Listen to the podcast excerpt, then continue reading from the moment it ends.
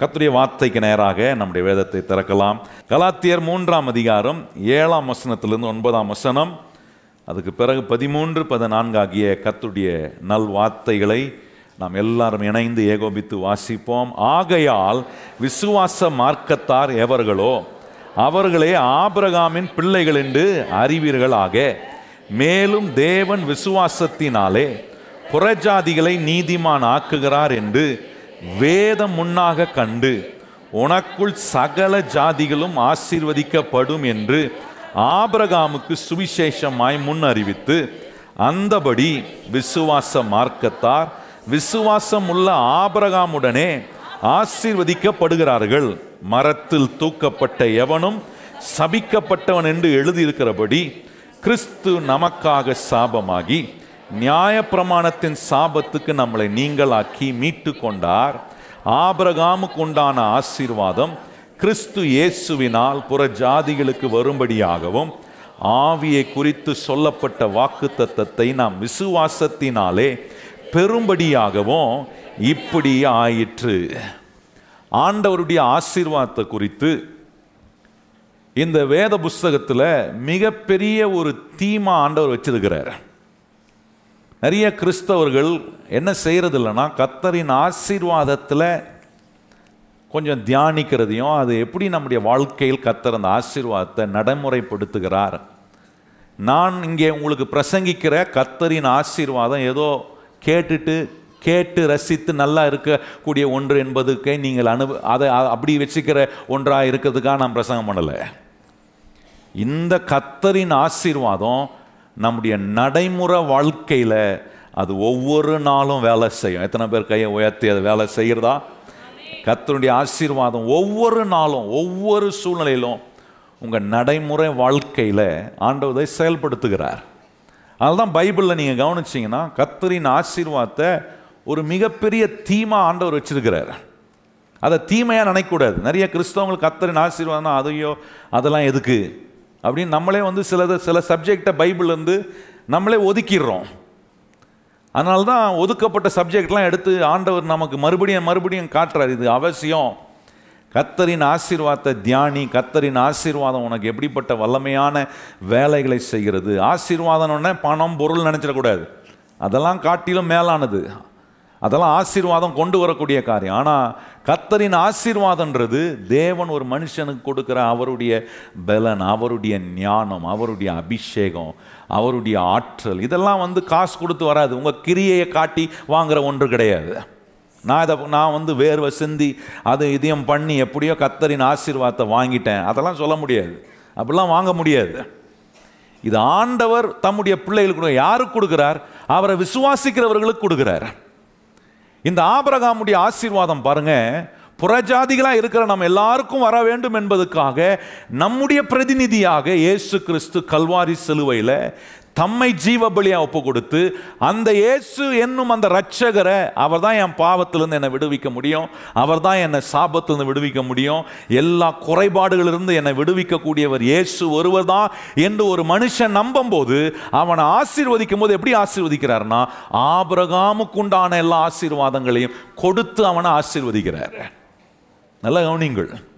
இப்போ இந்த ஆபிரகாமின் ஆசீர்வாதம் சொல்லும் போது ஆபிரகாமை ஆண்டவர் எல்லா வகையில ஆசீர்வதிச்சிருந்தார். ஆவிக்குரிய விதத்தில் அவன் ஆசீர்வதிக்கப்பட்டவன், குடும்ப வாழ்க்கையில் அவன் ஆசீர்வதிக்கப்பட்டவன், சமுதாயத்தில் வாழ்கிற சமுதாய நிலையில் அவன் ஆசீர்வதிக்கப்பட்டவன், பொருளாதாரத்திலும் அவன் ஆசீர்வதிக்கப்பட்டவனாக இருந்தான். நல்லா கவனிக்கணும் கர்த்தருடைய பிள்ளைகள். நிறைய நேரம் கிறிஸ்தவ மக்கள் கர்த்தரின் ஆசீர்வாதத்தை ஆவிக்குரிய விதத்துக்கு ஏற்றுக்கிறாங்க. ஏன்னா சமுதாயத்தில் ஆசீர்வதிக்கப்படுறதுக்கும் ஏற்றுக்கிறாங்க. ஏன்னா மற்ற எல்லாத்துக்கும் நம்ம அங்கீகரிக்கிறது போல என் பொருளாதாரத்தையும் ஆசீர்வதிக்கிறவர் கர்த்தர் தான் அப்படின்னு நிறைய நேரம் நம்ம நம்புறதில்லை. பாருங்க என்ன சொல்கிறோம், ஆண்டவரே பணமா பண விஷயத்தில் மாத்திரம் நான் மாத்திரம் பார்த்துக்கிறேன், நான் ஹேண்டில் பண்ணிக்கிறேன், ஆண்டவரே நீர் வர வேண்டாம். அது எவ்வளோ பெரிய முட்டாள்தனம் பாருங்க. கர்த்தர் தான் ஒரு மனுஷனை எல்லா வகையிலும் ஆசீர்வதிக்கக்கூடிய தேவன். எத்தனை பேர் அதை அங்கீகரிக்கிறீங்க? எத்தனை பேர் கை உயர்த்தி சொல்கிறீங்க, ஆண்டவரே நீர் உம்முடைய ஆசீர்வாதத்தை, சொல்லுங்கள், நீர் உம்முடைய ஆசீர்வாதத்தை என் பொருளாதாரத்தில் கட்டளையிடணும். கையை உயர்த்தி எத்தனை பேர் சொல்கிறீங்க, நீர் உம்முடைய ஆசீர்வாதத்தை என்னுடைய பொருளாதாரத்தில். அதனால தான் ஆண்டவர் பாருங்க, இந்த பொருளாதாரத்தின் ஆசீர்வாதத்தை நாம் பெற்று, அந்த பொருளாதார ஆசீர்வாதம் எதற்காக கர்த்தர் நம்ம கொடுக்குறார்? நம்ம சாப்பிட்டு அப்படியே ஏப்போட்டு போகிறதுக்கு இல்லை, நம்ம சாப்பிட்றதுக்கும் கொடுக்குறாரு. ஆனால் நம்மளை ஆசீர்வதிக்க பொருளாதார பொருளாதார ரீதியில் கர்த்தர் ஆசீர்வதிக்கும் போது அவருடைய வேலை, அவருடைய சுவிசேஷம், அவருடைய ஊழியம், அவருடைய நோக்கங்களை நிறைவேற்றக்கூடிய ஒரு கருவிகளாய் நம்மளை ஆண்டவர் இந்த உலகத்தில் வச்சிருக்கிறார். நல்ல கவனிங்க, ஆபிரகாமை ஏன் காப்பாத்தினாரு? அவன் மூலமா ரட்சகர் இந்த உலகத்துக்கு வரணும். ஈசாக்கை ஏன் ஆசீர்வதித்தார்? அவன் விதைத்த விதையெல்லாம் ஆண்டவர் நூறு மடங்கு பலன் கொடுத்தார். ஏன்னா அந்த சந்ததியின் மூலமா உலக ரட்சகராகிய இயேசு இந்த உலகத்துக்கு வர, அதனால அவனை ஆசீர்வதிக்கிறார். நோக்கத்தோட தான் கர்த்தர் ஆசீர்வாதத்தை கொடுக்கிறார். பக்கத்துல பார்த்து சொல்லுங்க, நோக்கத்தோட தான் கர்த்தர் நம்மளை ஆசீர்வதிக்கிறார்.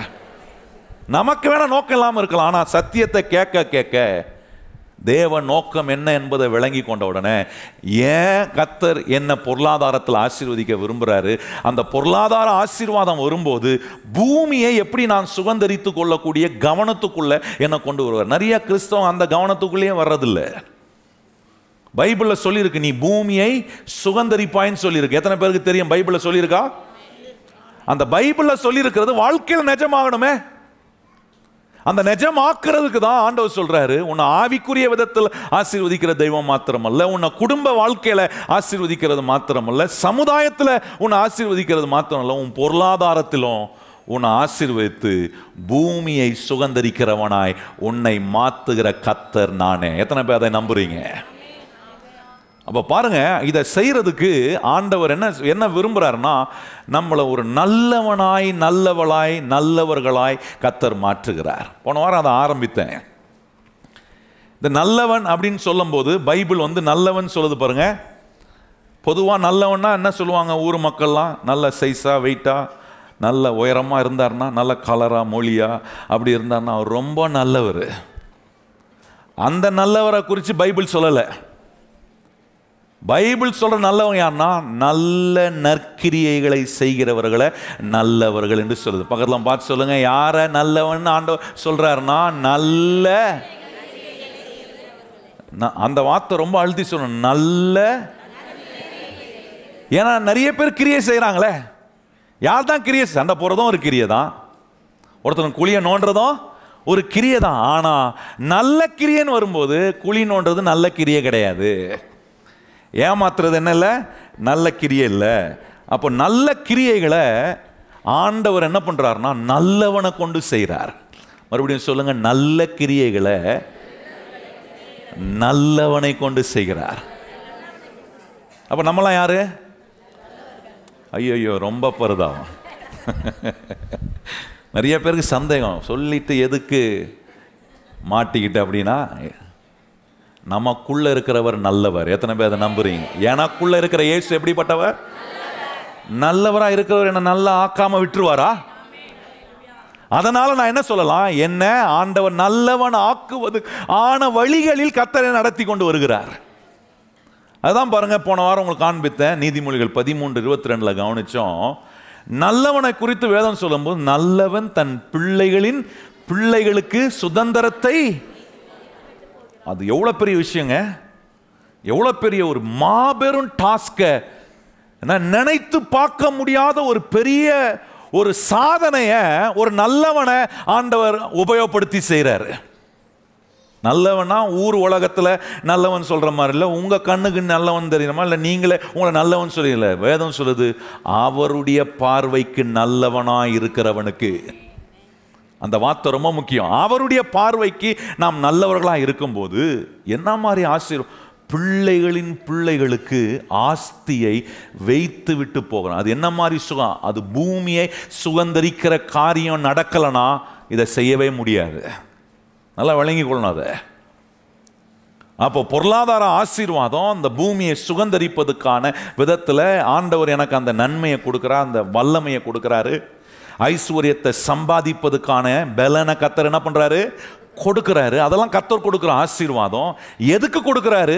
நோக்கத்தோட கொடுக்கிறாரு. அவருடைய வேலை, அவருடைய திட்டங்கள், அவர் விரும்புகிற காரியங்களை செய்யக்கூடிய ஒரு நல்லவனாய் நான் இருக்க, அவர் விரும்பின காரியத்தை செய்யக்கூடிய ஒரு கருவியாய் நான் இருப்பதுக்காக, ஒரு சேனலாய் இருப்பதுக்காக என்ன கர்த்தர் ஆசீர்வதிக்கிறாரு. நீங்கள் கவனிச்சு பாருங்க, நல்லவன் என்று பைபிளில் ஆண்டவர் சொல்லும் போது அவனை குறித்து சொல்கிறார், அவன் அவனுடைய வாழ்க்கை முறையையே கொடுக்கும் வாழ்க்கை முறையாக வச்சுருப்பானா. எப்போ பார்த்தாலும் கொடுத்து கொடுத்து கொடுத்து கொடுத்து கொண்டே இருப்பான். நல்லா கவனிங்க கர்த்தருடைய பிள்ளைகளே, கொடுத்து கொடுத்து பைபிளில் சொல்லியிருக்கிறபடி என்ன, அதிகமாய் கொடுத்து கொடுத்து அதிகமாய் அறுவடை செய்யக்கூடியவனாய் அவன் மாறுறான். அவனை தான் நல்லவன் என்று வேதம் சொல்லுகிறது. அந்த நல்லவனை குறித்து சொல்லும் போது ஆண்டவர் சொல்றாரு பாருங்க, ரொம்ப அற்புதமா ஒரு சமாரியனை ஒப்பிட்டு சொல்றாரு. அந்த சமாரியா ஓமைய சம நல்ல சமாரியன் ஓமையை ஏசுநாத சொல்லும் போது மூன்று பேர் அங்கே ரொம்ப அதிகமாக நம்ம கவனம் சொல்லுது. ஆனால் நாலாவது ஒருத்தன் இருந்தான். அவன் யார் தெரியுமா? அந்த அடித்து ஒருத்தங்கிட்ட இருந்து கொள்ளையிட ஒருத்தன் வந்தான் பார்த்தீங்களா. அவன் என்ன சொல்கிறான்னா, அடித்து அவனுடைய வஸ்திரத்தை உருவி அவனை குற்றுயிராக பாதி சாகடித்து பாதி உயிர் இருக்கும்படி விட்டுட்டு போகிறவன் அவனை அவனை பார்த்து சொல்கிறான், உன்னுடையதெல்லாம் என்னுடைய, அதனால தான் உன்கிட்ட நான் என்ன பண்ணுறேன், கொள்ளையிடுறேன், அதனால தான் நான் உன்னை அடிக்கிறேன். ஆசாரியம் போகிறான், லேவி போகிறான், அவன் என்ன சொல்கிறான், இவனை பார்த்துட்டு அடிப்பட்டு சாக கிடக்கிற பாதி உயிரில் இருக்கிறவனை பார்த்துட்டு தான் சொல்கிறான், உனக்கு நான் எதுவும் செய்ய முடியாது, என்னுடையதெல்லாம் என்னுடையதுன்னு போயிட்டான் அவன். ஆனால் சமாரியம் ஒருத்தன் வரான், எல்லாரும் அவங்க அவங்க ஸ்டேட்மெண்ட்டை சொல்லிட்டு போயிட்டாங்க, இந்த சமாரியம் வந்து பார்க்குறான் அடிப்பட்டவனை, அவனுக்கு எண்ணெய் எடுத்து பூசி அவனுக்கு திராட்சரசத்தை கொடுத்து அவனுடைய வாகனத்திலே ஏற்றிட்டு போய் அவனை விசாரிக்கிறவங்ககிட்ட கொண்டு போய் விட்டு அவனுக்கு கையில் காசை கொடுத்துட்டு, அவனை நல்லா கொஞ்சம் கெதியாக்குப்பா, நான் திரும்பி வரேன், ஒருவேளை நான் கொடுத்த காசு பத்தலனாலும் அதிகமாக போட்டு பண்ணு, நான் திரும்பி வரும்போது எவ்வளோ சொல்கிறியோ அதை நான் சேர்த்து உனக்கு கொடுக்குறேன். இவனை பார்த்து தான் ஆண்டவர் சொல்கிறாரு நல்ல சமாரியன்.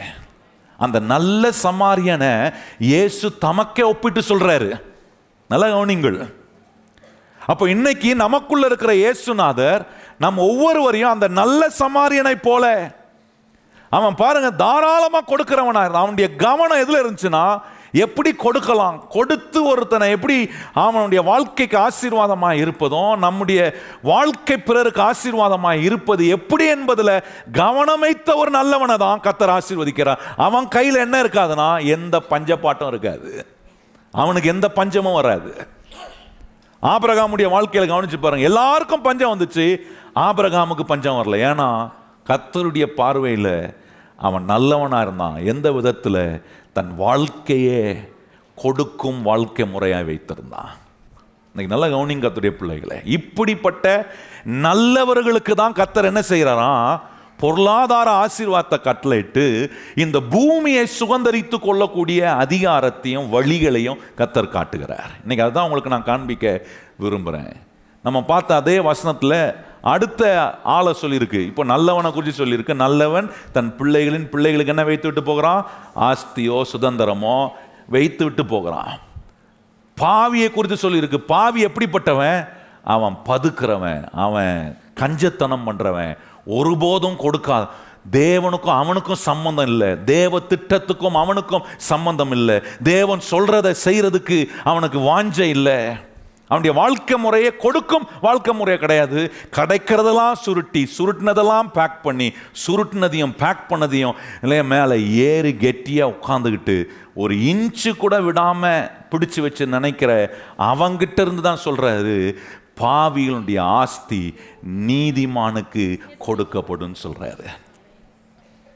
எவன் எவன் தேவ நோக்கத்தை அறியாமல் இருக்கிறானோ, எவனுக்கு தேவ திட்டம் தெரியலையோ, எவனுக்கு தேவனோடு தொடர்பு இல்லையோ, அவன் கையில் இருக்கிற ஆஸ்திகள்லாம் எடுத்து என்ன பண்றாராம், அவருடைய பார்வைக்கு நல்லவனாய் தோணுகிற ஒரு நீதிமானுக்கு, கர்த்தருடைய பிள்ளைக்கு எடுத்து கொடுக்கிறார். ஏன்னா இவன் கையில், என் பிள்ளை கையில் வந்துச்சுன்னா நான் யார் யாருக்கெல்லாம் பகிர்ந்து கொடுக்க சொல்கிறேனோ அதை பகிர்ந்து கொடுக்கக்கூடிய உள்ளமுள்ளவனாய் இருப்பான் என்பதை தேவன் அறியும் போது நான் சொல்கிறேன், கர்த்தருடைய பிள்ளைகளே, நம்மளை கர்த்தர் ஆவிக்குரிய விதத்தில் ஆசீர்வதிக்கிறது மாத்திரமல்ல, பொருளாதாரத்திலும் கர்த்தர் நம்மளை ஆசீர்வதிப்பார். எத்தனை பேர் கையை உயர்த்தி ஆமேன்னு ஏற்றுக்கொள்கிறீங்க?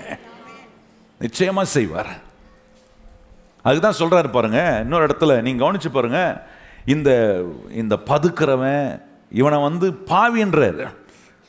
ஊரும் பாருங்கள் அப்படி தான். அந்த பதுக்கிறவன், இந்த கஞ்சத்தனம் பண்ணுறவனை ஊர் வந்து பாராட்டாது. ஒரு ஒரு உலகத்தில் நம்ம வாழும்போதே அப்படி ஒரு மனுஷன் இருக்கிறான்னா அந்த மனுஷனும் பெருசாக பாராட்ட மாட்டாங்க யாரும்.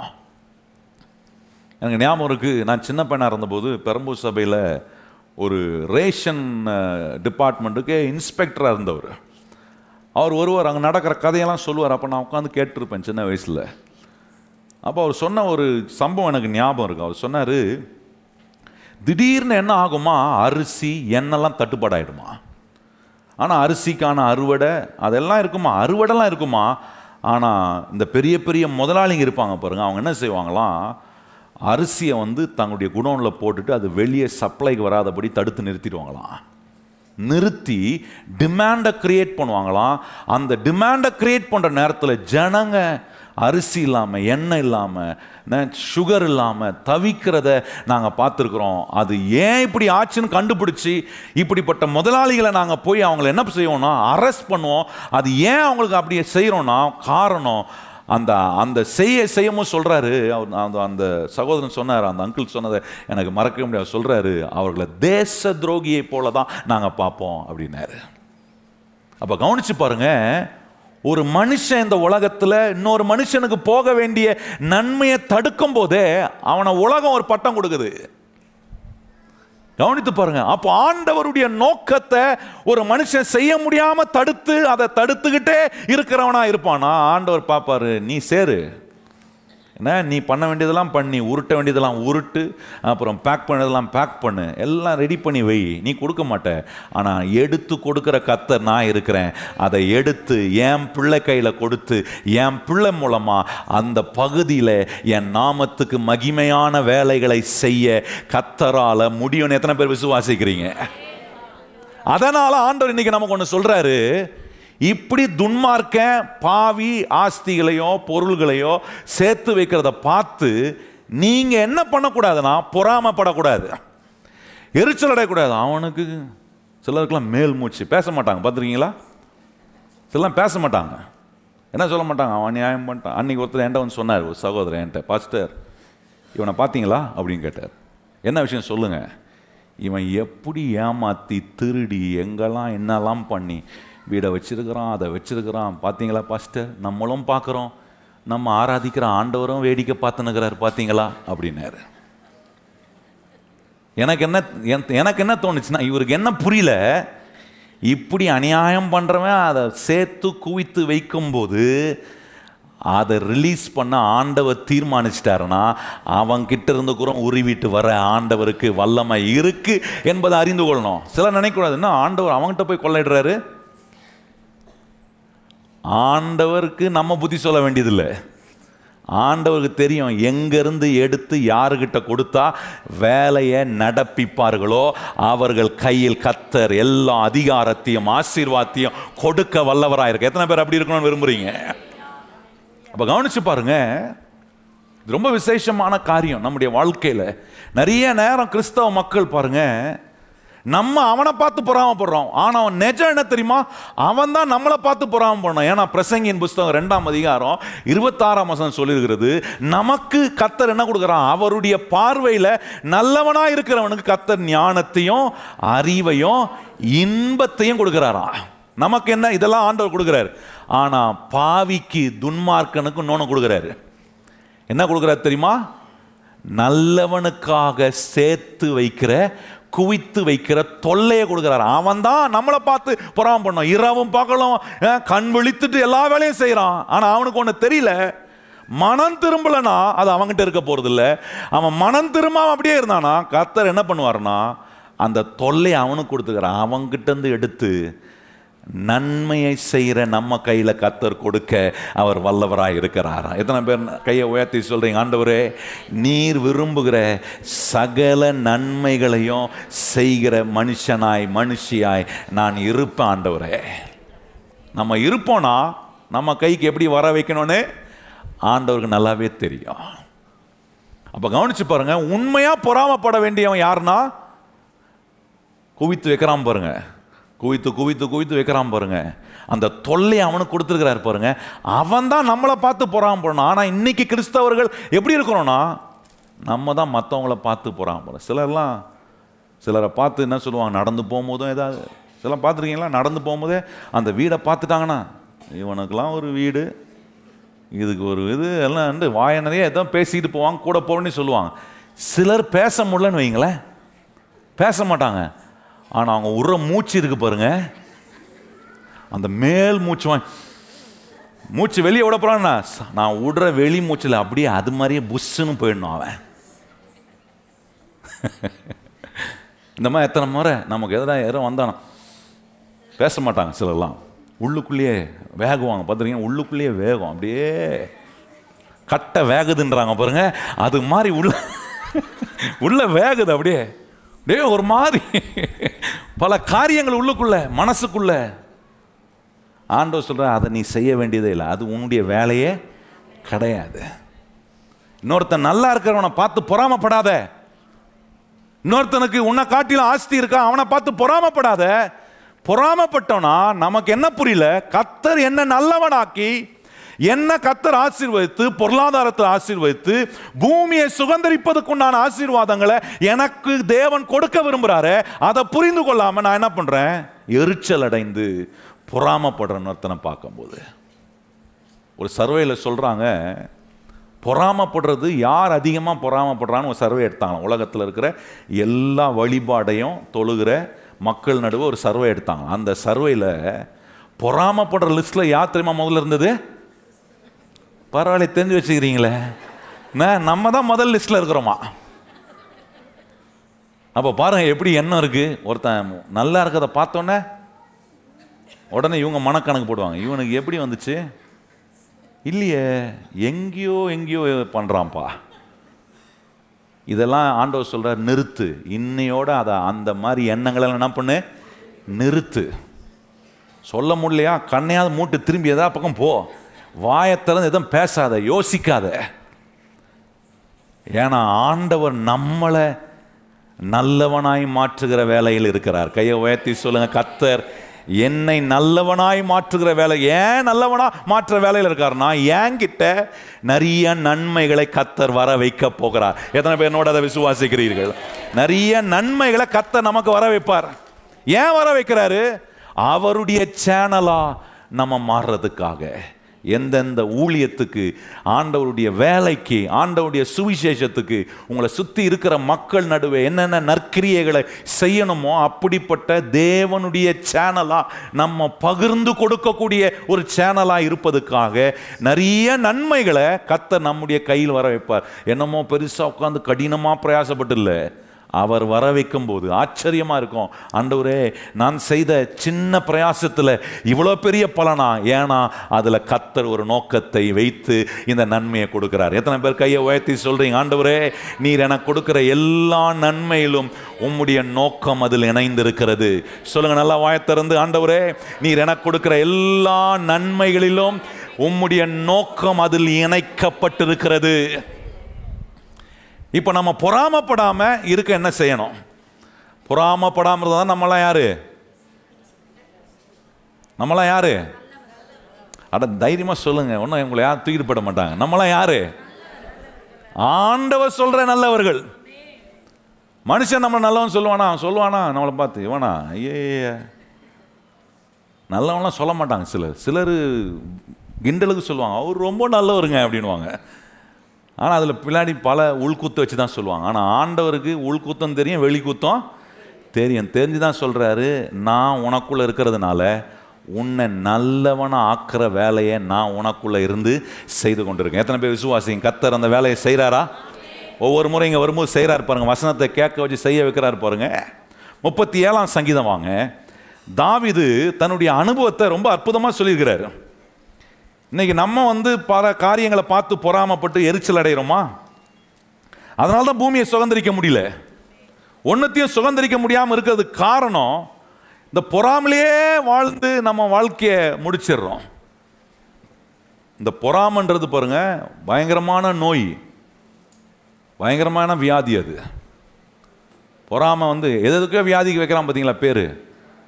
நான் சொல்கிறேன், இந்த பொறாமன்றது ஒரு வியாதி மாதிரி. இதை சரி பண்ணலைன்னா நம்ம சுகந்தரிக்க முடியாது. நம்மளை கர்த்தர் நல்லவர்களாய் வைக்க விரும்புகிற செயல்களை செய்ய முடியாமல் போயிடுறோம். அப்போ பாருங்கள், இப்போ ஆண்டவர் விரும்புகிற இந்த நல்ல மனுஷனாய் நல்ல மனுஷியாய் ஒரு நல்ல நபராய் நான் இருப்பதுக்கு இங்கே சொல்லுகிற சில வார்த்தைகளை நம்ம கவனிக்க போகிறோம். முப்பத்தி ஏழாம் சங்கீதம் கவனிச்சிங்கன்னா எப்படி ஒரு மனுஷனை கத்த செழிப்பாக்குகிறார், எப்படி ஒரு மனுஷனை பூமியை கத்த சுகந்தரிக்க வைக்க, அந்த நல்லவனை பற்றி தான் இங்கே போட்டிருக்கு. வாசிப்போமா, முதல் சில வசனங்களை வாசிப்போம். வாசிப்போம் ஒன்றாம் வசனம் பாருங்கள். பொல்லாதவர்களை குறித்து எரிச்சல் அடையாதே, நியாயக்கேட்டை செய்கிறவன் மேல் என்ன சொல்கிறாரு அவங்க பாருங்கள், என்ன சொல்ற, எரிச்சல் அடையாத, பொறாமை கொள்ளாத.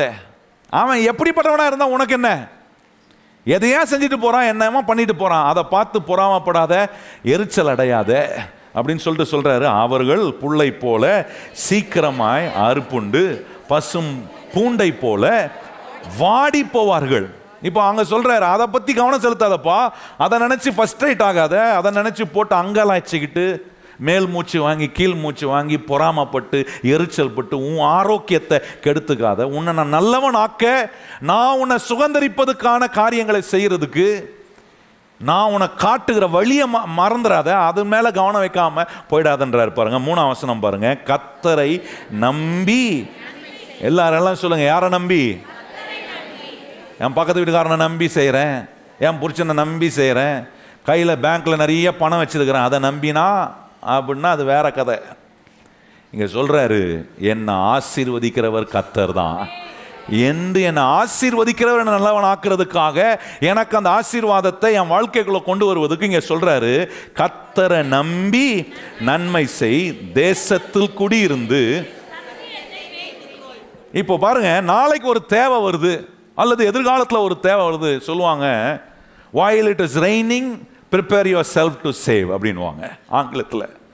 மழை பெய்யும் போதே ஏன்னா நல்லா எல்லாத்தையும் இதெல்லாம் தேர்த்து வைக்க முடியுமோ தேர்த்து வைக்கணும். நாளைக்கு ஒரு வேலை, இன்றைக்கி இருக்கிற வேலை இல்லாமல் போயிடுச்சுன்னா, நாளைக்கு இன்றைக்கி இருக்கிற சம்பாத்தியம் இல்லாமல் போயிடுச்சுன்னா, அதனால் நீ சேர்த்து வைக்கிறது தான் உனக்கு என்ன போடும், சோறு போடும் அப்படின்வாங்க. நான் சொல்கிறேன், நம்ம சேர்த்து வைக்கிறது நமக்கு சோறு போடலை, என்னை வாழ வைக்கிற கர்த்தர் தான் எனக்கு ஆகாரத்தை கொடுக்குறாரு. அன்றன்றைக்கு உண்டான ஆகாரத்தை யார் கொடுக்குறா? சொல்லாதவங்களுக்குலாம் அப்படின்னா எங்கேருந்து வருது சொல்லுங்கள். அன்றன்றைக்கு உண்டான ஆகாரத்தை எங்கேருந்து கொடுக்குறாரு? அவர் கொடுக்குறாருங்க. நம்மளை உண்டாக்கினவர் கொடுக்குறாரு. வேலையை யார் கொடுத்தது? நமக்கு கர்த்தர் கொடுத்துருக்கிறார். குடும்பத்தை கொடுத்தது யார்? கர்த்தர். இந்த சபையில் வந்து நம்ம ஐக்கியம் ஆகிறதுக்கு நமக்கு வாய்ப்பை உண்டாக்கி கொடுத்தது யார்? ஆண்டவர். எல்லாவற்றையும் அவர் செய்திருக்கும் போது நான் கேட்குறேன், என்ன அவர் போஷிக்க அவரால் முடியாதா? நான் ரொம்ப விலையேறப்பட்டவன் கர்த்தர் சொல்றாரு. ஆகாயத்து பட்சிகளை பாக்கிலும் நம்ம ரொம்ப விலையேறப்பட்டவன்றாரு. நம்மளை போஷிக்க அவர் வல்லவராக இருக்கும் போது நான் என் நம்பிக்கை எது மேலே வச்சிடக்கூடாது? நான் சேர்த்து வைக்கிற சேமிப்பின் மேலையும் நான் செய்கிற முதலின் மேலே முதலீட்டின் மேலையும் என் நம்பிக்கையை வச்சேன்னா நான் கர்த்தரை நம்பலை. நல்ல கவனிங்க கர்த்தருடைய பிள்ளைகளே, ஆண்டவர் வந்து சேமிப்போ முதலீடோ அதில் செய்கிறதோ தப்புன்னு சொல்லலை. ஆனால் அதை எந்த நோக்கத்தோடு செய்கிறோன்றது தான் ரொம்ப முக்கியம். நான் சேர்த்து வைக்கிறத எப்படி சேர்த்து வைக்கணும்? ஆண்டவரே, இந்த காரியத்தெல்லாம் என் வாழ்க்கையில் சேர்த்து வைக்கிற ஆண்டவரே, இது எனக்காக அல்ல, இது உம்முடைய நோக்கத்தை நிறைவேற்றுவதற்காக, உம்முடைய திட்டத்தை நிறை நீர் என்ன செய்யணும்னு விரும்புகிறீரோ அதை செய்வதற்காக சேர்த்து வைக்கிற ஆண்டவரே அப்படின்னா நீங்கள் அதில் யாரை நம்புறீங்க? கர்த்தரை நம்புகிறேன். கர்த்தரை நம்பி நான் ஒரு முதலீடு செய்வேன்னா அதை நூறு மடங்கு பலனுள்ளதாய் மாற்ற கர்த்தர் வல்ல. மார்க்கெட் எப்படி வேணா இருக்கட்டும், சூழ்நிலைகள் எப்படி வேணா இருக்கட்டும், அதுக்கு அப்பாற்பட்டு கர்த்தர் அற்புதமான வல்லமையை விளங்க பண்ணுறார். ஏன்னா என் பிள்ளை அந்த பணத்தையோ பொருளை நம்பி அல்ல, என்னை நம்பி அதில் இறங்கியிருக்கிறார்கள். தம்மை நம்புகிற பிள்ளைகளை கர்த்தர் ஒரு போதும் கைவிடவே மாட்டார். எத்தனை பேர் கையை உயர்த்தி சொல்ல விரும்புகிறவங்க என்னோட சேர்ந்து சொல்லுங்கள், ஆண்டவரே என்னை நீர் ஒருபோதும் கைவிட மாட்டீர், நான் உம்மை நம்பி இருக்கிறவன். அதான் சொல்றாரு, கர்த்தரை நம்பி என்ன செய், நல்லவனுக்கு சொல்றாரு. நல்லவன் எப்படி இருப்பான்? கத்தரை நம்பி நன்மை செய்கிறவனா இருப்பான். என்ன அங்கே அதை அடுத்த சொல்கிறாரு, தேசத்தில் குடியிருந்து. இதான் உண்மை. கத்தரை நம்புகிற இந்த சத்தியம் நமக்கு தெரியலனா நான் சொல்கிறேன், எந்த நன்மையையும் நம்ம சுதந்திரிக்க முடியாது. பெற்றோர் பிள்ளைகளுக்கு கத்தரை நம்புறத சொல்லி கொடுங்க. பிள்ளை திடீர்னு வந்து ஒரு காரியத்தை கேட்குறாங்களா, கேட்ட உடனே என்ன சொல்லணும்? சரி, சந்தோஷம், உனக்கு இது வேணும்னு எனக்கு தெரியும், ஆனால் இந்த காரியம் எனக்கும் வேணும்னு தெரியும், ஏசப்பாவுக்கும் இது வேணும்னு தெரியும், அதனால் நீ ஜோம் பண்ணு, ஏசப்பா இந்த காரியத்தை, நீ விரும்பின காரியத்தை வாங்கிறதுக்கு ஆண்டவர் தேவைகளை சந்திப்பார்னு நீ நம்பு. சில நேரம் பிள்ளைங்க சொல்லலாம்ப்பா, என்னப்பா நீ இதை வாங்கிறதுக்கு ஒருமா ஏசப்பாட்ட கேட்கணும், அதானே உன்னை கொடுத்துருக்குறாரு எனக்கு ஏசப்பா அப்படின்னு சொல்லுவாங்க. நீ அப்புறம் எதுக்குப்பா அப்படின்னு கேட்பாங்க. இந்த காலத்து பிள்ளைங்க ரொம்ப அறிவாளிங்க, எல்லாம் கேட்கும், சொல்லணும், நான் இருக்கிறேன் சரி, ஆனால் எனக்கே ஒன்று எதாவது வேணும்னா அவர் தான் கொடுக்குறாருப்பா, அதனால் உனக்கு எது வேணுனாலும் அவர் தான் கொடுக்க போகிறாரு, உனக்கு இது வேணும்னு தெரிஞ்சால் நீ ஜோம் பண்ணு, ஆண்டவர் என்ன செய்வார், அதுக்குண்டான நன்மையை நமக்கு சுகந்தரிக்க உதவி செய்வார் என்று பிள்ளைகளுக்கு சொல்லி கொடுங்க. சில பிள்ளை என்ன சொல்லுவான், போகிறதுக்குள்ளே ஒரு ரெண்டு கோடி ரூபாய் போட்டு போய்டு என் அக்கௌண்ட்டில், போகிறதும் போகிற தனி வெறுமையாக போய்டாது, எதாவது போட்டுட்டு இப்படி சொல்கிற பிள்ளைக்கு போட்டுட்டு போனீங்கன்னு வச்சிங்களேன், நான் சொல்கிறேன் கேளுங்க, இப்படி சொல்கிற பிள்ளைகள் போட்டு போனீங்கன்னா நீங்கள் போகிறதுக்கு முன்னாடி அதை ஒன்றும் இல்லாமல் ஆக்கிடுவாங்க. ஆனால் கத்தரை நம்புறதை உங்கள் பிள்ளைங்க சொல்லி கொடுத்தீங்கன்னா நான் சொல்கிறேன், அவர்கள் என்றென்றைக்கும் நிலைத்திருக்கிற சீயோன் பருவதத்தை போல நிலைத்திருக்க கத்தர் அருள் செய்வார். எத்தனை பேர் நிஜம் நம்புறீங்களா? எங்களுக்கெல்லாம் எங்கள் அப்பா ஆண்டவரை நம்புறது தான் கற்றுக் கொடுத்தாரு. ஒரு தேவை, ஒரு காரியம் வரும்போது ஆண்டவரை நம்பிரு, என்னை போஷிக்கிற ஆண்டவர் உன்னையும் போஷிப்பார். கத்தரை நம்புறதை நாங்கள் எங்கள் பெற்றோரிடத்திலும் கற்றுக்கொண்டோம். பெற்றோராக இருக்கிற நீங்கள் உங்கள் பிள்ளைகளுக்கு நம்மக்கிட்ட வாங்கி கொடுக்கறதுக்கான வசதியை கத்தர் கொடுத்துருப்பார். நான் அதை தப்புன்னு சொல்லலை, எப்போவுமே கஞ்சத்தனமாக இருங்கன்னு நான் சொல்லலை, ஆனால் சில நேரங்களில் பிள்ளைகளுக்கு ஆண்டவரை நம்புகிறாங்களா நம்ம பிள்ளைங்க அப்படின்றத செக் பண்ணணும். பிள்ளைங்களுக்கு கத்தரை நம்புறத சொல்லி கொடுங்க. கத்தரை நம்பி நன்மை செய்யணும். பக்கத்தில் பார்த்து சொல்லுங்க, கத்தரை. அதுக்கப்புறம் சொல்றாரு பாருங்க, நாலாம் வசனம் என்ன சொல்றாரு, கத்தரை நம்பி நன்மை செய்து தேசத்தில் குடியிரு, சத்தியத்தை மேய்ந்துகொள், கத்தரிடத்தில் மகன மகிழ்ச்சியாயிரு, அவர் உன் இருதயத்தின் வேண்டுதலை உனக்கு நல்லா கவனிங்க. கத்தரிடத்துல மனமகிழ்ச்சி. நிறைய பேருக்கு எப்போ மன மகிழ்ச்சி வரும்? கையில் காசு இருந்தால் பார்க்கணுமே, வாயெல்லாம் பல்லாக தான் இருக்கும், மூடுங்க வாயை கொஞ்சம் அப்படின்னு நம்ம சொல்கிற மாதிரி இருக்கும், அவ்வளோ பல்ல பாட்டிக்கிட்டு ஈன்னு தான் வருவாங்க. ஆனால் காசுலாம் பாருங்கள் இஞ்சி தின்ன குரங்க, அப்பயே கண்டுபிடிச்சிடலாம், ஓ ஏதோ இல்லை போலக்குது ஐயா கிட்ட, அதனால தான் இப்படிப்பட்ட ரியாக்ஷன்லாம் ஒரு மாதிரி இஞ்சி. ஆனால் தாவீது சொல்கிறாரு, என் மகிழ்ச்சிக்கு காரணம் நான் நம்புகிற கத்தராக இருக்கிறார், அவர் தான் என்னுடைய மகிழ்ச்சி, என்னவா நடக்கட்டும் வாழ்க்கையில் என் மகிழ்ச்சி அவர் தான். ஒருத்தர் என்கிட்ட சொன்னார், பணம் இருந்தால் தாங்க சந்தோஷமாக இருக்க முடியும், சும்மா நீங்கள் வந்து இப்பெல்லாம் பேசாதீங்க, ஏசு இருந்தால் போதுமா, பணம் இருக்க வேண்டாமா, பணம் தான் சந்தோஷமாக இருக்கும். நான் சொன்னேன், பணம் இருக்கிற எத்தனை பேரை காட்டட்டுமா சந்தோஷம் இல்லாமல், நிம்மதி இல்லாமல், வாழ வழி இல்லாமல், ஒவ்வொரு நாளை அவங்க தாண்டி வர்றதுக்கு அவங்க படுற பாடு உங்களுக்கு தெரியுமா அப்படின்னு கேட்டேன். நல்லா ஞாபகம் இருக்கு, நான் சின்ன பையனாக இருந்தபோது பெரம்பூர் சபையில் என்ன செஞ்சாங்கன்னா, வில்லியாக்க சபையும் பெரம்பூர் சபையும் சேர்ந்து ஒரு பெரிய குரூசைட் நடத்தினாங்க.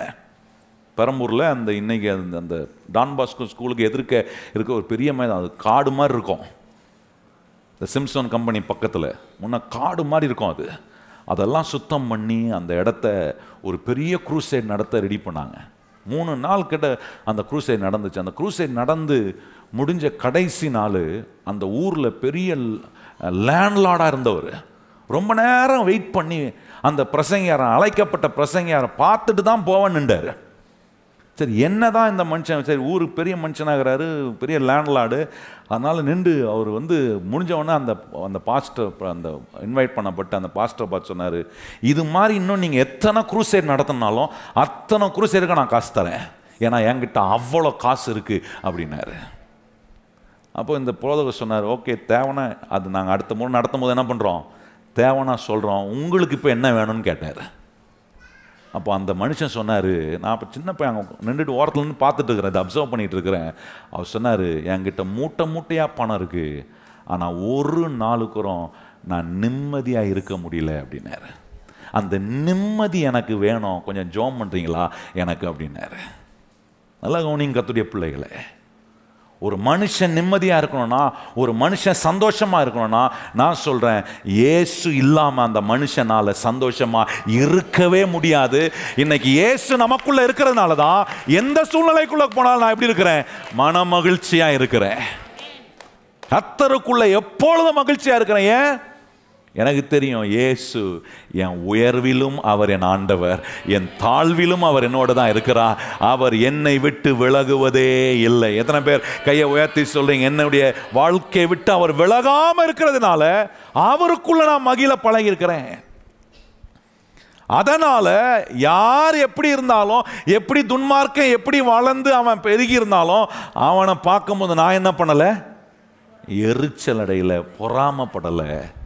அடுத்த வசனம் சொல்லியிருக்கு பாருங்க, உன் வழியை கர்த்தருக்கு ஒப்புவித்து அவர் மேல் நம்பிக்கையாயிரு, அவரே காரியத்தை என்ன சொல்றாரு, எரிச்சல் அடையதை விட்டுட்டு, அவன் இவனை நீ நோட்டம் விடுறதை விட்டுட்டு, நீ உன் வழியை வாய்க்க பண்ணுகிற கர்த்தரை நம்பு, நீ ஆண்டவர் விரும்புகிற அந்த நல்லவனாய் மாற. வாழ்க்கையில் ஆண்டவர் விரும்புகிற நல்லவனாய் மாறும்போது வாழ்க்கையே எப்படி மாத்துறனா, கொடுக்கும் முறையா மாத்துற.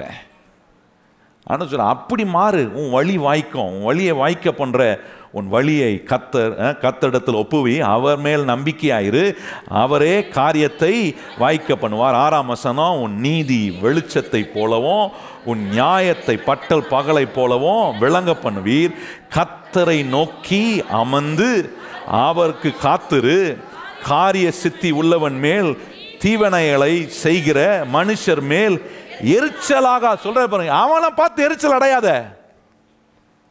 இன்னைக்கு ஒரு தீர்மானம் எடுங்க, யாரை பார்த்து நான் எரிச்சல் அடைய மாட்டேன். யார் என்ன வளர்ச்சிக்குள்ள இருந்தாலும், என்ன மாதிரி அவன் அவன் அநியாயமா செஞ்சானோ, எப்படி செய்யறான், அவனை பார்க்கும்போது நான் பொறாமப்பட போறதில்லான்னு, அதை காட்டிலும் என்னை மேலாக வைக்க ஒரு தேவன் என்னை ஆசீர்வதிக்க வல்லவராய் இருக்கிறார் என்கிற கண்ணோட்டத்துக்குள்ள வரணும். அதை பார்த்து எரிச்சல் அடைஞ்சு உங்க நேரத்தையும் உங்க ஆரோக்கியத்தையும் உங்க கவனத்தையும் சிதற விடாதீங்க. அடுத்த வருஷம் சொல்றாரு பாருங்க, கோபத்தை நெகிழ்ந்து உக்கிரத்தை விட்டுவிடு, பொல்லாப்பு செய்கிற ஏதுவான எரிச்சல் உனக்கு அதெல்லாம் வேண்டான்ற சொல்றாரு. அதெல்லாம் பண்ணி பொல்லாப்பு ஒன்று உன்னை கோபப்படுத்தி அதெல்லாம் விட்டுரு அப்படின்னு சொல்றாரு. ஒன்றும் வேண்டாம். ஒன்பதாம் வசனம், பொல்லாதவர்கள் அறுப்புண்டு போவார்கள், கர்த்தருக்கு காத்திருக்கிறவர்களோ. இங்கே தான் விஷயம், இப்போ இதுக்கு தான் வரேன்.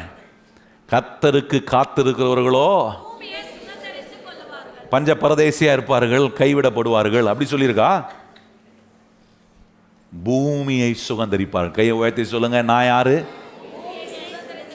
அந்த சிந்தனை இருக்கா? நான் எங்கத்த போய் நெத்த பண்ண போறேன், எனக்கு நான் செத்த பிறகு ஆறுக்கு மூணு கிடைக்குமானே தெரில. அதை பற்றி கவலையப்படாதீங்க, கிடைக்கலாம்னு உள்ளே வச்சு அமுக்கி எதையாவது மூடிடுவாங்க. உயிரோடு இருக்கும்போது நிறைய சவால்கள், நிறைய தோல்விகள், நிறைய பிரச்சனைகளை வாழ்க்கையில் சந்திக்கிறோம் பாருங்க. இங்கே தான் யோசிக்கணும், இங்கே தான் நமக்கு சவால்.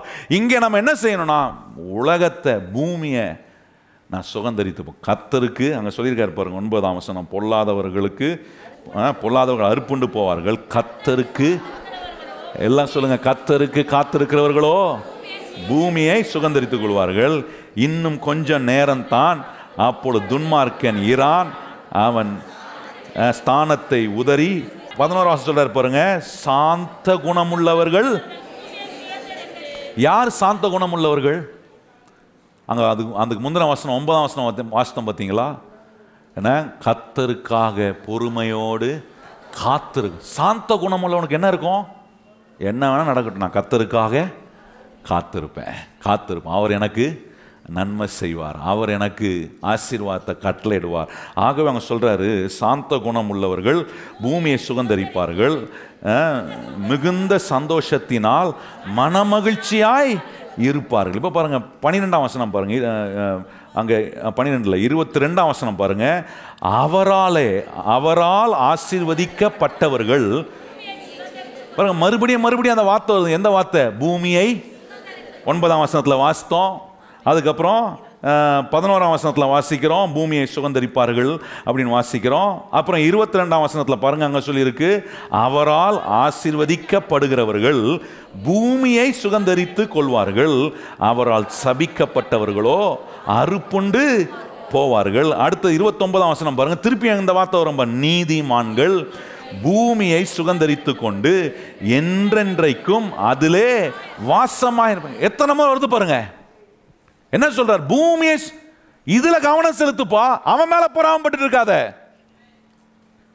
அங்கேயும் எங்கேயும் பார்த்துக்கிட்டு அவன் இவன் மேல அவன் எரிச்சல் பட்டுக்கிட்டு இவனை இவனை நோண்டிக்கிட்டு இதுலயே உன் நேரத்தை காலி பண்ணிடாத. நீ பூமியை சுகந்தரிப்பதுக்கான ஆசீர்வாதத்தை உன் மேல நான் வச்சிருக்கிறேன், அதுல உன் கவனத்துக்குள்ள உன் கவனத்தை கொண்டு வா. பாருங்க, திருப்பி முப்பத்தி நாலாம் வசனம் பாருங்களேன், அந்த வார்த்தை பாருங்க, அங்கேயும் சொல்றாரு நீ கர்த்தருக்கு காத்திருந்து அவருடைய வழியை கைக்கொள், அப்பொழுது நீ பூமியை சுதந்தரித்து கொள்வதற்கு அவர் உன்னை. நல்லா கவனிங்க, பூமியை சுதந்தரித்து கொள்வதற்கு கர்த்தர் என்ன பண்றாராம்? உன்னை உயர்த்துவா, துன்மார்க்கன் அறுப்புண்டு போவதை நீ காண்பாய். நல்லா கவனிங்க, இத்தனை வசனம் வாசித்து காட்டணும் பாருங்க. தாவீதுக்கு என்ன சொல்றார்? நீ பூமியை சுதந்தரித்துக் கொள்வாய், பூமியை சுதந்தரித்துக் கொள்வாய், நீ வேற எதிலும் கவனம் வைக்காதப்பா. கர்த்தர் நம்மளை ஆசீர்வதிக்கும் போது பொருளாதார ஆசீர்வாதத்தை கொடுத்து பூமியை சுகந்தரிக்க வச்சு, அதன் மூலமா ஆண்டவர் நம்மளை கொண்டு பல தேவ திட்டங்களையும் தேவ நோக்கத்தையும் தேவ ஊழியத்தையும் சுவிசேஷத்தையும் நம்முடைய வாழ்க்கையின் மூலமா ஆண்டவர் செயல்படுத்துவதற்கு அவர் வைத்திருக்கிற திட்டத்துக்கு அவர் விரும்புகிற நல்லவனாய் கத்தரிடத்தில் காத்திரு, கத்தரை நம்பி நன்மை செய், பூமியை சுகந்தரித்துக்கொள். சாந்த குணம் உள்ளவர் பூமியை சு நீதிமான் பூமியை சுகந்தரித்துக் கொள்வான். கத்தருக்கு காத்திருக்கிறவர்கள் பூமியை சுகந்தரித்துக் கொள்வார்கள், அவர் அவர்களை உயர்த்துவார் என்று சொல்லி கத்தரால் ஆசீர்வதிக்கப்படுகிறவர்கள் பூமியை சுகந்தரி. இவ்வளோ சொல்லி வச்சிருக்கிறாரு. இதெல்லாம் நம்முடைய மனதுக்குள்ளே போய் நான் பூமியை சுகந்தரிப்பதுக்கான எண்ணமுடையவனாக மாறுறேனா? நிறைய பேருக்கு, நிறைய கிறிஸ்தவங்களுக்கு என்னென்னா எதில் ரெடியாக இருப்பாங்கன்னா பரலோகம் போகிறதுல ரெடியாக இருப்பாங்க. ஆண்டவர் சொல்கிறார் பரலோகம் போகிறதுக்கு அவர் ஒரு நேரத்தை வச்சுருக்கார். எத்தனை பேருக்கு தெரியும் பரலோகத்துக்கு போகிறதுக்கு நீங்கள் முந்திக்கிறனாலையோ நீங்கள் அவசரப்படுறனாலையோ என்ன பண்ண முடியாது? பரலோகத்துக்கு அவர் வச்சுருக்கிற நேரத்தில் தான் என்ன பண்ண முடியும்? நிறைய பேருக்கு பரலோகம் போகணும். நான் சொல்லியிருக்கேன் பார்த்தீங்கன்னா, சிலர்லாம் ஜெபம், பயங்கரமான ஜெபம். என்ன ஜெபம்? ஆண்டவரே இப்பொழுதே வாரும், இப்பொழுதே அடியான உம்மோடு பறந்து வர ஆயத்தமாக இருக்கிறேன். இந்த மாதிரி ஜாப் பண்ணுற கேஸெல்லாம் கொஞ்சம் கவனமாக கவனிக்கணும். பக்கத்து ஊரில் கடன் வாங்கி வச்சுக்கிட்டு இங்கே வந்து உட்காந்துட்டு ஆண்டவர் இப்பொழுதே வாரும் வரேன். ஏன்னா ஊரெல்லாம் எல்லா ஊர்லேயும் கடன், வேறு எந்த ஊர்லேயும் போய் கடன் வாங்க முடியாது. அதனால் ஆண்டவரே நான் வர வேண்டிய ஒரே ஊர் பரலோகம் தான் ஆண்டவரே, அதனால் நான் அங்கே வருகிறேன் ஆண்டவரே. பாருங்கள், ஒரு பையன் வந்து சொன்ன கதையை கேட்போம், எனக்கு ஆச்சரியம், இப்படியும் இருக்கிறாங்களா? ஒரு பையனை வந்து ஸ்கூலில் பிரின்சிபல் கூப்பிட்டு விட்டாரான் ரூமுக்கு. கூப்பிட்டு விட்டோன்னா கேட்டாரான், என்னப்பா இந்த வருஷம் ஃபீஸ் கட்டல, என்ன ஆச்சு, ஏன்னா அவங்க அப்பா அம்மாவுக்கு என்ன கஷ்டமா, எல்லாம் விசாரிச்சாரான். அவனுக்கு ரொம்ப அசிங்கமாக போயிட்டு அவன் என்ன பண்ணியிருக்கிறான், வீட்டுக்கு வந்தப்பா என்னப்பா நீ இப்படி பண்ணிட்ட, பிரின்சிபல் கூப்பிட்டு என்னை வந்து ஃபீஸ் கட்டிட்டியான்னு கேட்குறாரு, என்ன நீ இப்படி பண்ணிட்ட அப்படின்னா அவங்க அப்பா ரொம்ப சிரிச்சுக்கிட்டே கூட சொன்னாடே, ஃபீஸ் என்னடா ஃபீஸு, நீ எக்ஸாம் எழுதி முடிக்கிறதுக்குள்ளே ஏசுனா அதிலே வந்துடுவார், அதுக்கப்புறம் நான் என்ன ஃபீஸு, நான் எதுக்கடா ஃபீஸ் கட்டணும் அப்படின்னாரான். இந்த மாதிரி என்ன கேஸுங்கெல்லாம் இருந்தால் எப்படி வாழ்க்கை இருக்கும் கொஞ்சம் யோசித்து பாருங்கள். சில பிள்ளைங்களாம் எக்ஸாம் நேரத்தில் ஜெபம் பண்ணுவாங்க, பார்த்துருக்கீங்களா? ஜெபம்லாம் பயங்கரமாக இருக்கும், ஆண்டவரே நாளைக்கு என்னால் எக்ஸாம் எழுத முடியாதப்பா, இன்னைக்கே வந்துடும் ஆண்டவரே, நான் உம்மோட வந்துடுறேன். நான் சொல்கிறேன் அப்படிலாம் ஜெபம் பண்ண ஆண்டவர் வர மாட்டார், நாளைக்கு எக்ஸாம் ஆளுக்கு வேணால் கூட்டு போவார்.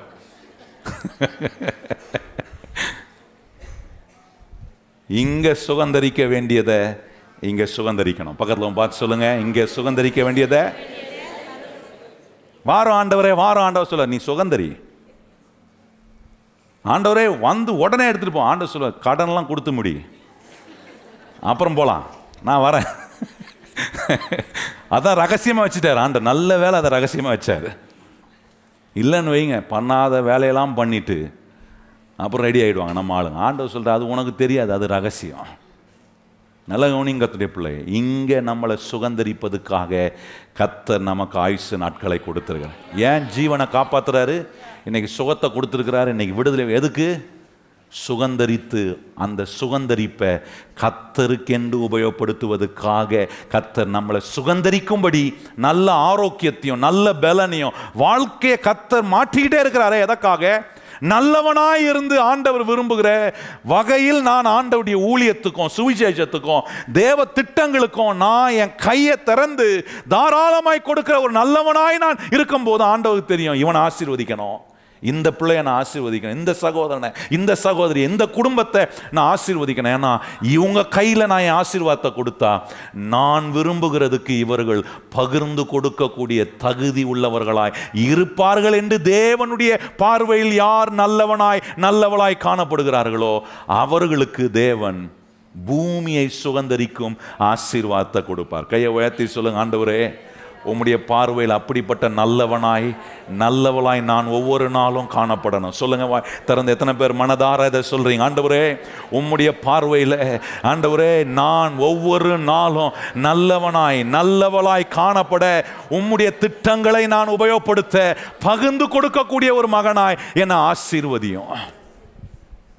இப்ப பாருங்க, நல்லவனுக்கு என்னெல்லாம் ஆண்டவர் கொடுக்கிறாரு, பொல்லாதவனுக்கு என்ன மாதிரி காரியம் நடக்குதுன்னு பாருங்களேன். ஆண்டவர் வந்து வேதம் சொல்லுது, பொல்லாதவனுக்கு ஆண்டவர் பங்கு கொடுக்குறாராம்.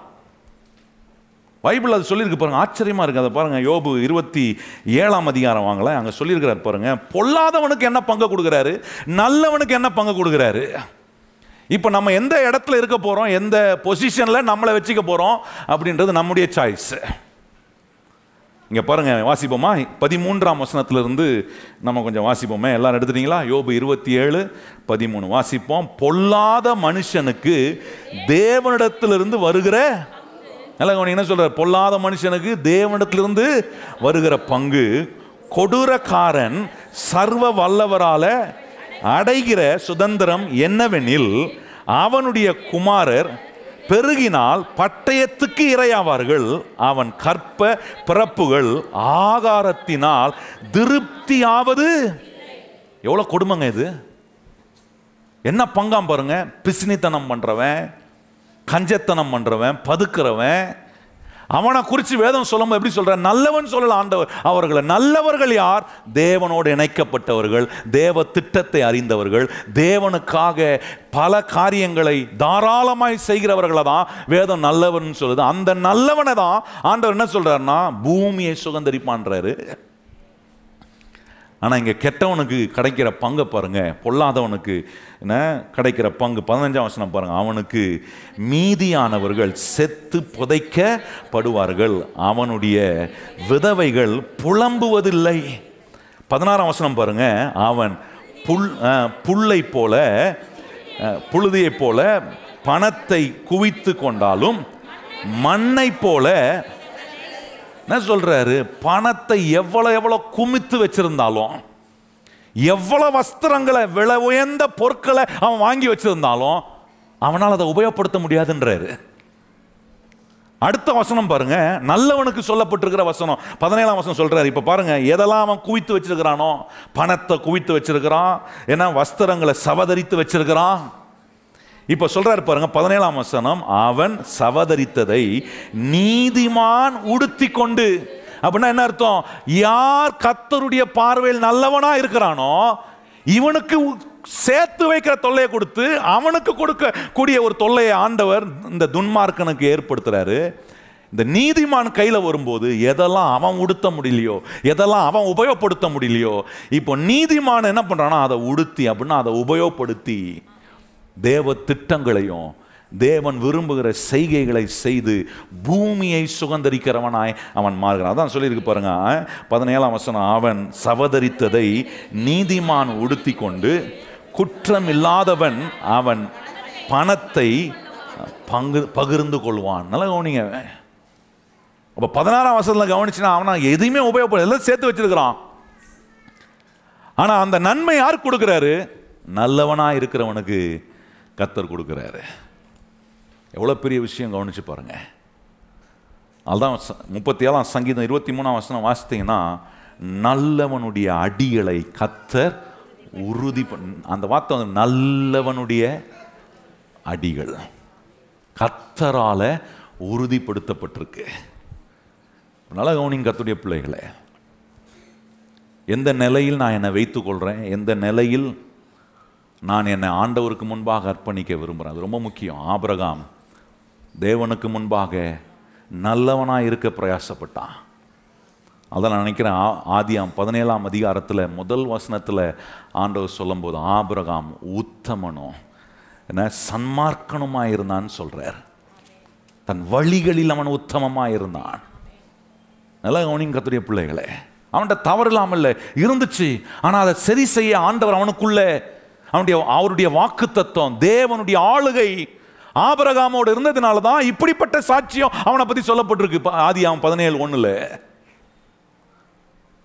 அப்போ நல்லா கவனிங்க, நம்முடைய வாழ்க்கையில் நம்ம ஒன்று ரொம்ப அதிகமாக தீர்மானிக்கணும், என்னன்னா ஆண்டவரே இந்த வேதத்தில் சொல்லப்பட்டிருக்கிற நல்லவனை போல நான் இருக்க தீர்மானம் எடுக்கிறேன். எத்தனை பேர் கையை உயர்த்தி சொல்கிறீங்க, ஆண்டவரே இந்த வேதத்தில் நீர் சொல்லியிருக்கிற நல்லவனாய் நான் இருக்க தீர்மானம் எடுக்கிறேன். எத்தனை பேர் கையை உயர்த்தி சொல்கிறீங்க, அவர்கள் தான் பூமியை என்ன பண்ண முடியும். எத்தனை பேருக்கு பூமியை சுகந்தரிக்கணும்னு விரும்ப இருக்கு, என்ன ஒரு நல்ல இடத்துல இருக்கணும், ஒரு நல்ல நிலையில் இருக்கணும், எல்லா என்ன கடன் கஷ்டம் தரித்திரம் இதெல்லாம் நீங்கி ஆண்டவருக்கு மகிமையா, எல்லாத்தையும் ஆண்டவருக்கு மகிமையா.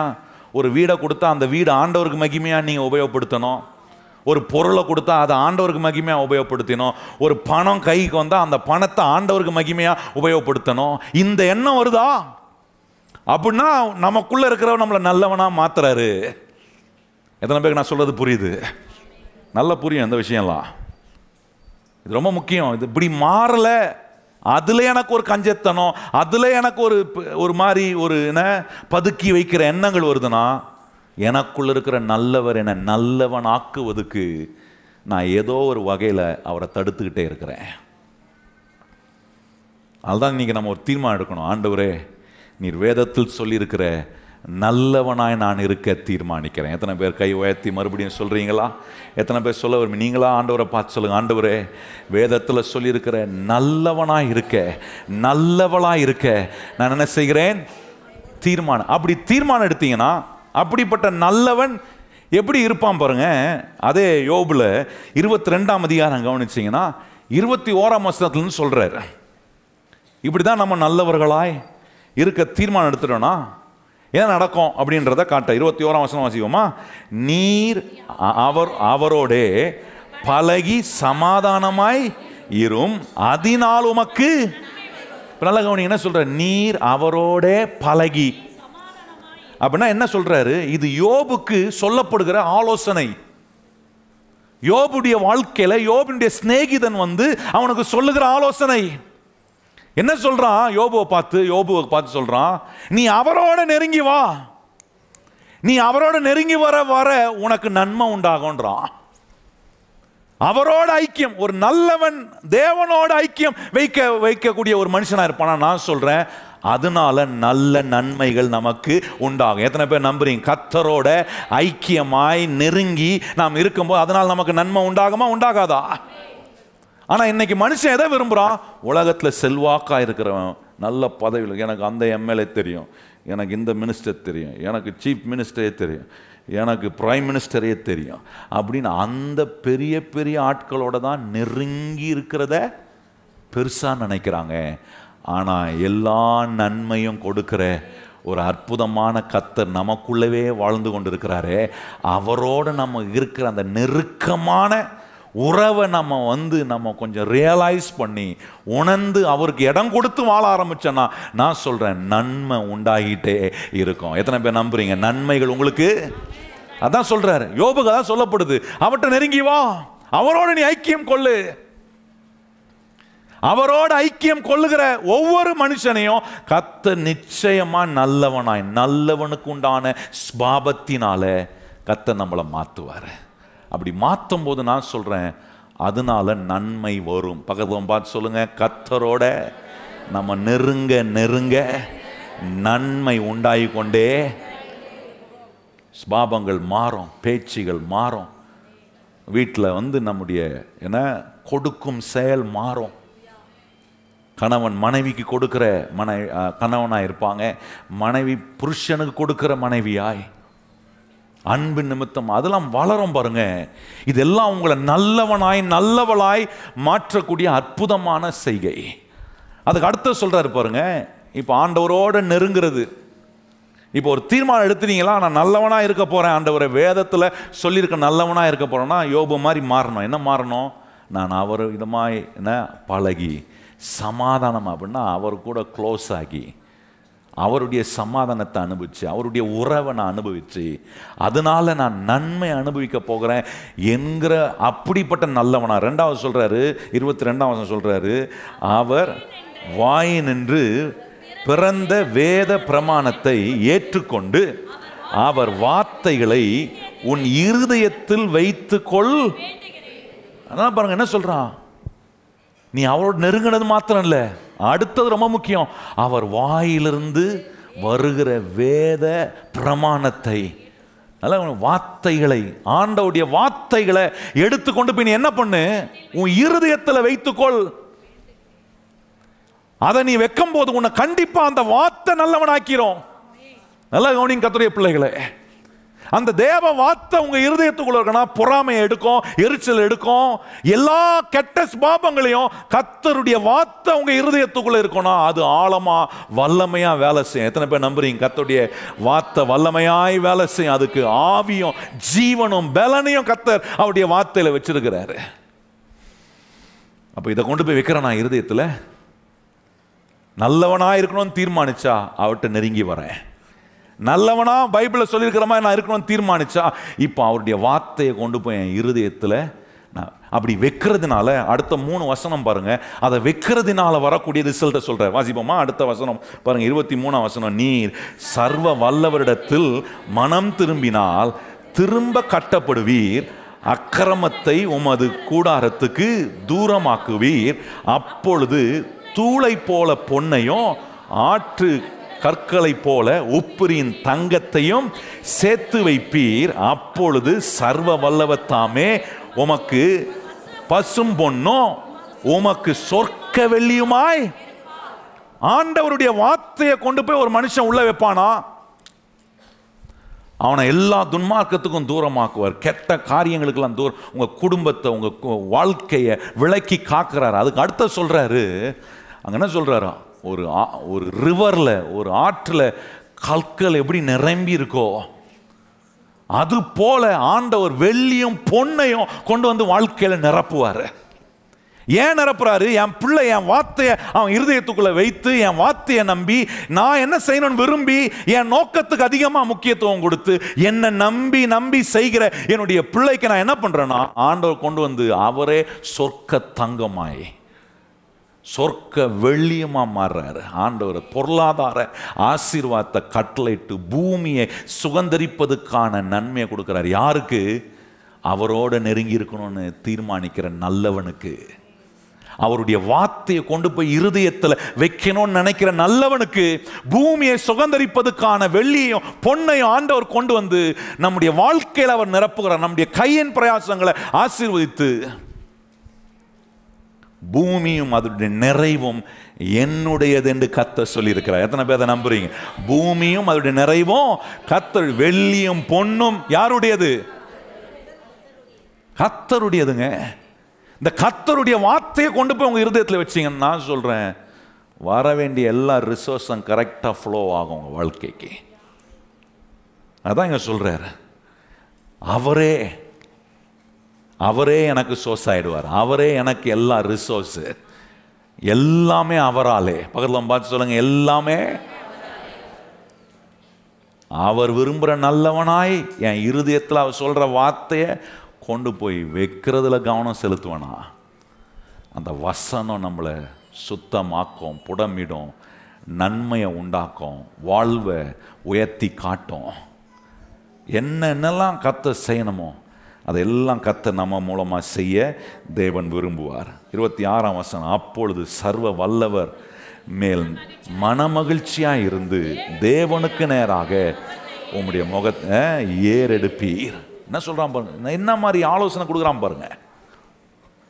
சொல்கிறான், நல்லவனாக மாறுறதுக்கான வழிகள், தேவன்கிட்ட நெருங்கி வாங்க, அவரை நெருங்கி வர வர அவருடைய அவர்கிட்ட நெருங்கி வரதுனால நன்மை நிறையா கிடைக்கும், சும்மா இல்லை.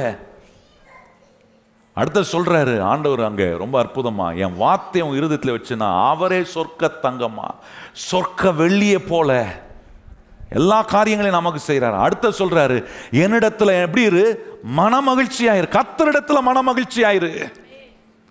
ரொம்ப முக்கியம், ஆண்டவருக்குள்ள மன நிறைவோடு மன மகிழ்ச்சியாய் பாருங்க.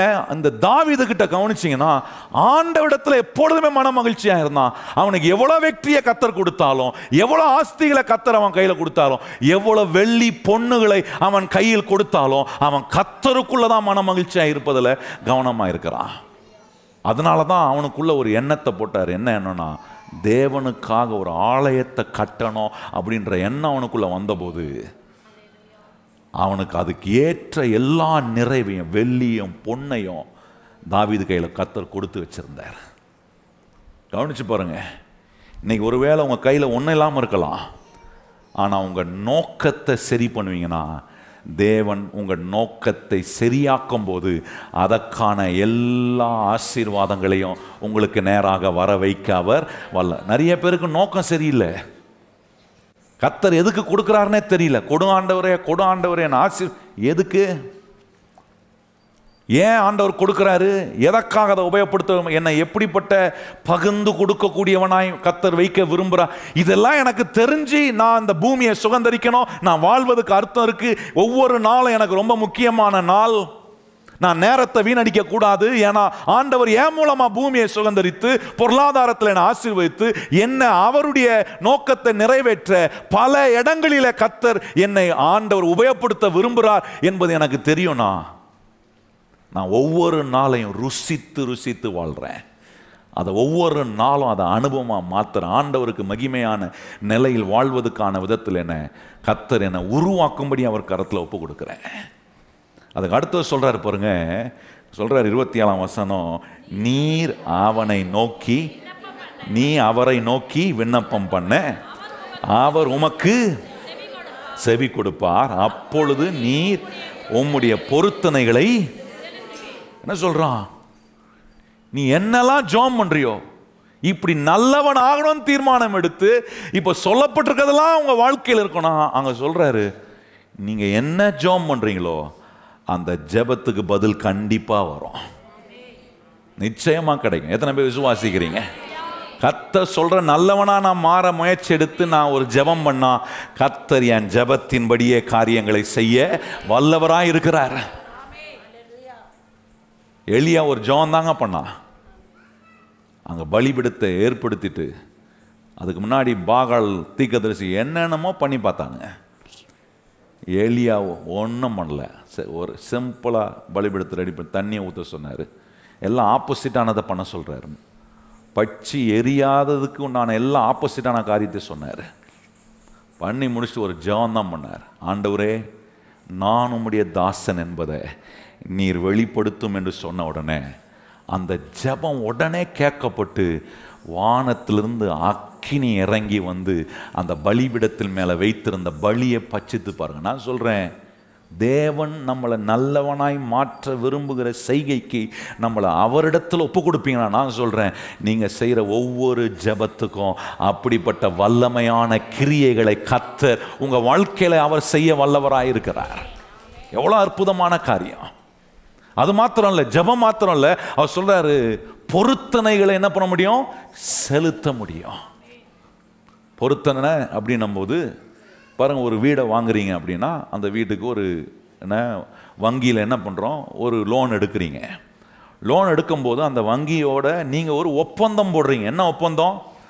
ஒவ்வொரு மாதமும் நான் இவ்வளோ தொகை வாங்கியிருக்கிறேன், இதுக்கு நான் ஒவ்வொரு மாதமும் நான் என்ன செய்வேன், இஎம்ஐ கட்டுறேன், மாதந்தோறும் தவணையில் நான் என்ன பண்ணுறேன், வாங்கின தொகைக்கு நான் கட்டுறேன்னு அவனோட ஒரு ஒப்பந்தம் போடுறீங்க.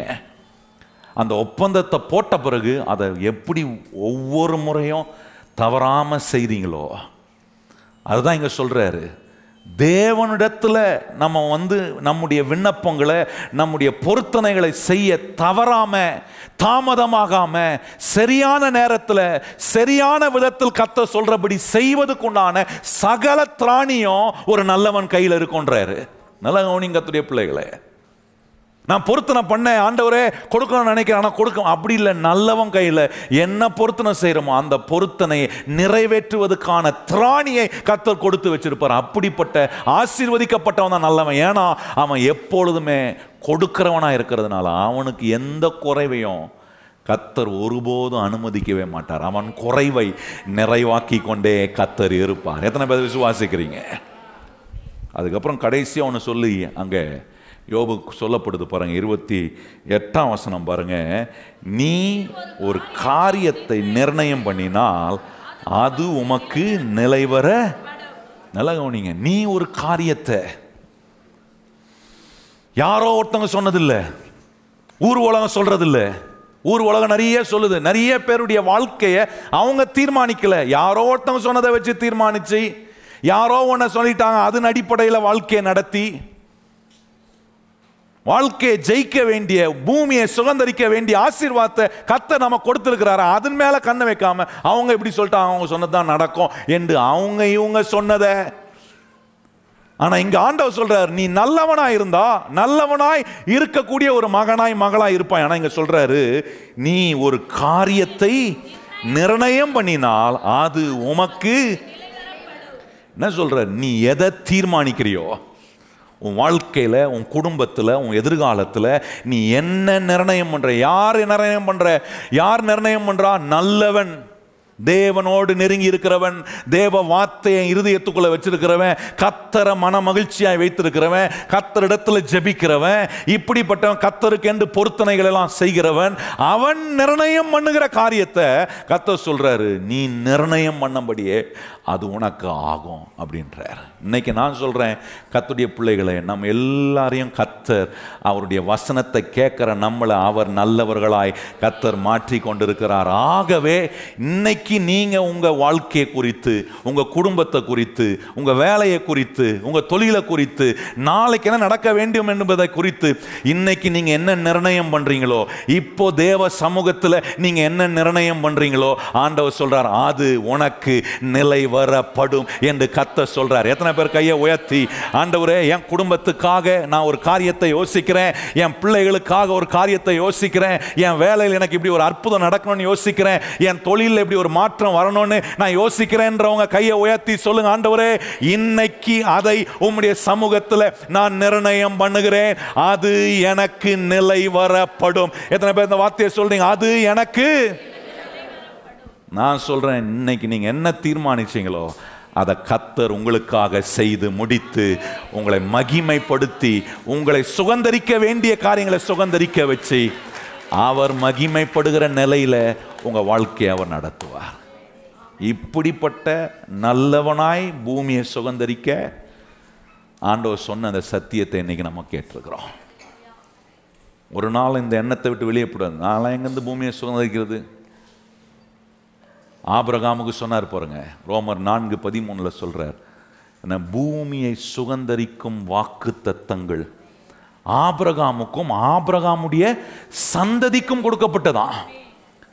அது பிரமாணத்தினால் அல்ல, நியாய பிரமாணத்தினால சுகந்தரியாமல் விசுவாச நீதியாகிய விசுவாசத்தினாலே சுகந்தரிக்கிற வாக்கு தத்தம். இன்னைக்கு இவ்வளோ நேரம் கேட்டதை நீங்கள் விசுவாசிக்கிறீங்களா? கர்த்தர் என்னோட பேசியிருக்கிறார், என்னை சுகந்தரிக்கிறவனா கர்த்தர் மாற்றார் என்று விசுவாசத்தை நான் சொல்கிறேன். நிச்சயமாக வரும் நாட்களில் உங்களை கொண்டு அசாதாரணமான காரியம் நீங்கள் நினச்சிருக்கவே முடியாது, நீங்கள் நினச்சிருக்கவே முடியாது. இதெல்லாம் நான் வாங்குவேனா, இதெல்லாம் நான் சுகந்தரிப்பேனா, உங்களுக்கு அதை செய்து காட்ட அவர் வல்லவராய் இருக்கிறார் என்பதை நீங்கள் அறிய, நீங்கள் அதை அனுபவிக்க, உங்கள் கண் காண, உங்களை அநேகருடைய கண்களுக்கு முன்பாக யாரெல்லாம் நினச்சிருப்பாங்களோ, சொல்லியிருக்க மாட்டாங்க, நினச்சிருப்பாங்க இவங்கெல்லாம் ஜென்மத்துக்கும் இதெல்லாம் எங்கேருந்து அவங்க மீண்டு வர்றது, அவர்கள் மத்தியிலேயே கர்த்தர் அதிசயமான காரியங்களை உங்களுக்காக அவர் செய்வார். அப்படிப்பட்ட நல்லவர்களாய், பூமியை சுகந்தரிக்கிற நல்லவர்களாய் நாம் இருக்க கர்த்தர் நமக்கு உதவி செய்வார். ஆமென். எத்தனை பேரோட கர்த்தர் என்னைக்கு பேசியிருக்கிறார் உணர்றீங்களா? எழும்புவோம், நம்ம கர்த்தரை மகிமைப்படுத்தலாம். Thank you Jesus, thank you Holi spirit. ஆண்டவர் நல்லவர். அவருடைய நோக்கத்தை நிறைவேற்ற நம்மளை கொண்டு எதையெல்லாம் ஆண்டவர் சுகந்தரிக்க வேண்டுமோ அதை சுகந்தரிக்க கர்த்தர் இன்றைக்கு நம்மோட பேசியிருக்கிறார். கரம் உயர்த்தி ரெண்டு கரங்களையும் கர்த்தருக்கு நேராக உயர்த்தி சொல்லுங்க, ஆண்டவரே நான் என்னென்னலாம் இந்த பூமியில் சுகந்தரிக்கணுமோ அதெல்லாம் நான் இயேசுவின் நாமத்தில் சுகந்தரிப்பேன். சொல்லுங்கள் வாயை திறந்து கர்த்தருடைய பிள்ளைகள் எல்லாரும் சொல்லுங்கள். இது கர்த்தர் உங்களோடு சொல்கிற வார்த்தை. இன்றைக்கி இருக்கிற உங்கள் நிலையை வச்சு எடை போடாதீங்க. இன்றைக்கி எனக்கு ஒன்றும் வாங்க முடியல, ஒன்றும் செய்ய, அது கிடையாது. உங்கள் நோக்கம் சரியாக இருக்கா? ஆண்டவருக்காக நீங்கள் அதை செய்யணும்னு விரும்புகிறீங்களா? ஆண்டவரை மகிமைப்படுத்தணும், ஆண்டவரை பற்றி சொல்லணும், இது ஆண்டவருக்கு உபயோகமாகணும் என்று நீங்கள் சொல்லுவீங்கன்னா நான் சொல்கிறேன், இன்றைக்கி ஒன்றும் இல்லாமல் இருக்கலாம், உங்கள் ஒன்றும் இல்லாத நிலைமையை நிரப்பி காட்டுகிற கர்த்தர், அதிசயங்களை செய்கிற ஆண்டவர் உங்களோட கூடவே தான் இருக்கிறார். உங்களுக்கு அந்த ஆசீர்வாதத்தை உண்டாக்குவதற்காக தான் இந்த சத்தியத்தெல்லாம் உங்களுக்கு சொல்றார். எங்கள் அன்பின் தேவனே, எங்க மேல நீர் வச்சிருக்கிற அன்புக்கு எவ்வளோ ஆண்டவரே நாங்க நன்றி சொன்னாலும் பத்தாது. இந்த பூமியை சுகந்தரிக்க உலகத்தில் இருக்கிறவர்கள், உலகத்தில் ஆண்டவரை பழகிற எங்களோட பலர் பல விதமா சொல்லியிருக்கலாம். ஆனால் எங்களுக்கு நீ சொல்லியிருக்கிறீர், நீ பூமியை சுகந்தரித்து கொள்வாய். நல்லவன் பூமியை சுகந்தரித்து கொள்வான். இங்கே இருக்கிற நாங்கள் ஒவ்வொருவரும் நீர் விரும்புகிற நல்லவர்களாய் நாங்கள் மாற என்ன செய்யணுன்றதை இன்றைக்கி எங்களுக்கு கற்றுக் கொடுத்துருக்கிறீர். கற்றுக்கொண்டதை நாங்கள் எங்கள் வாழ்க்கையில் உபயோகப்படுத்தக்கூடிய அறிவையும் ஆண்டவரை கிருபையையும் எங்கள் ஒவ்வொருவருக்கும் தந்து நீர் நடத்தும். இந்த மாதம், இந்த வருஷ இறுதிக்குள்ளே ஆண்டவரை சிலர் சிலதை செய்து முடிக்கணும் என்று தீர்மானித்திருக்கிறார்கள். அதை அவர்களுக்கு நிலைவர பண்ணுவீராக, அதை அவர்களுக்கு நிலைவர பண்ணுவீராக ஆண்டவர். உம்முடைய பிள்ளைகளுக்கு அதை நிலைவர பண்ணுவீராக. உம்முடைய பிள்ளைகள் தீர்மானித்தது அது அப்படியே அவர்களுக்கு நடக்கட்டும் ஆண்டவரே.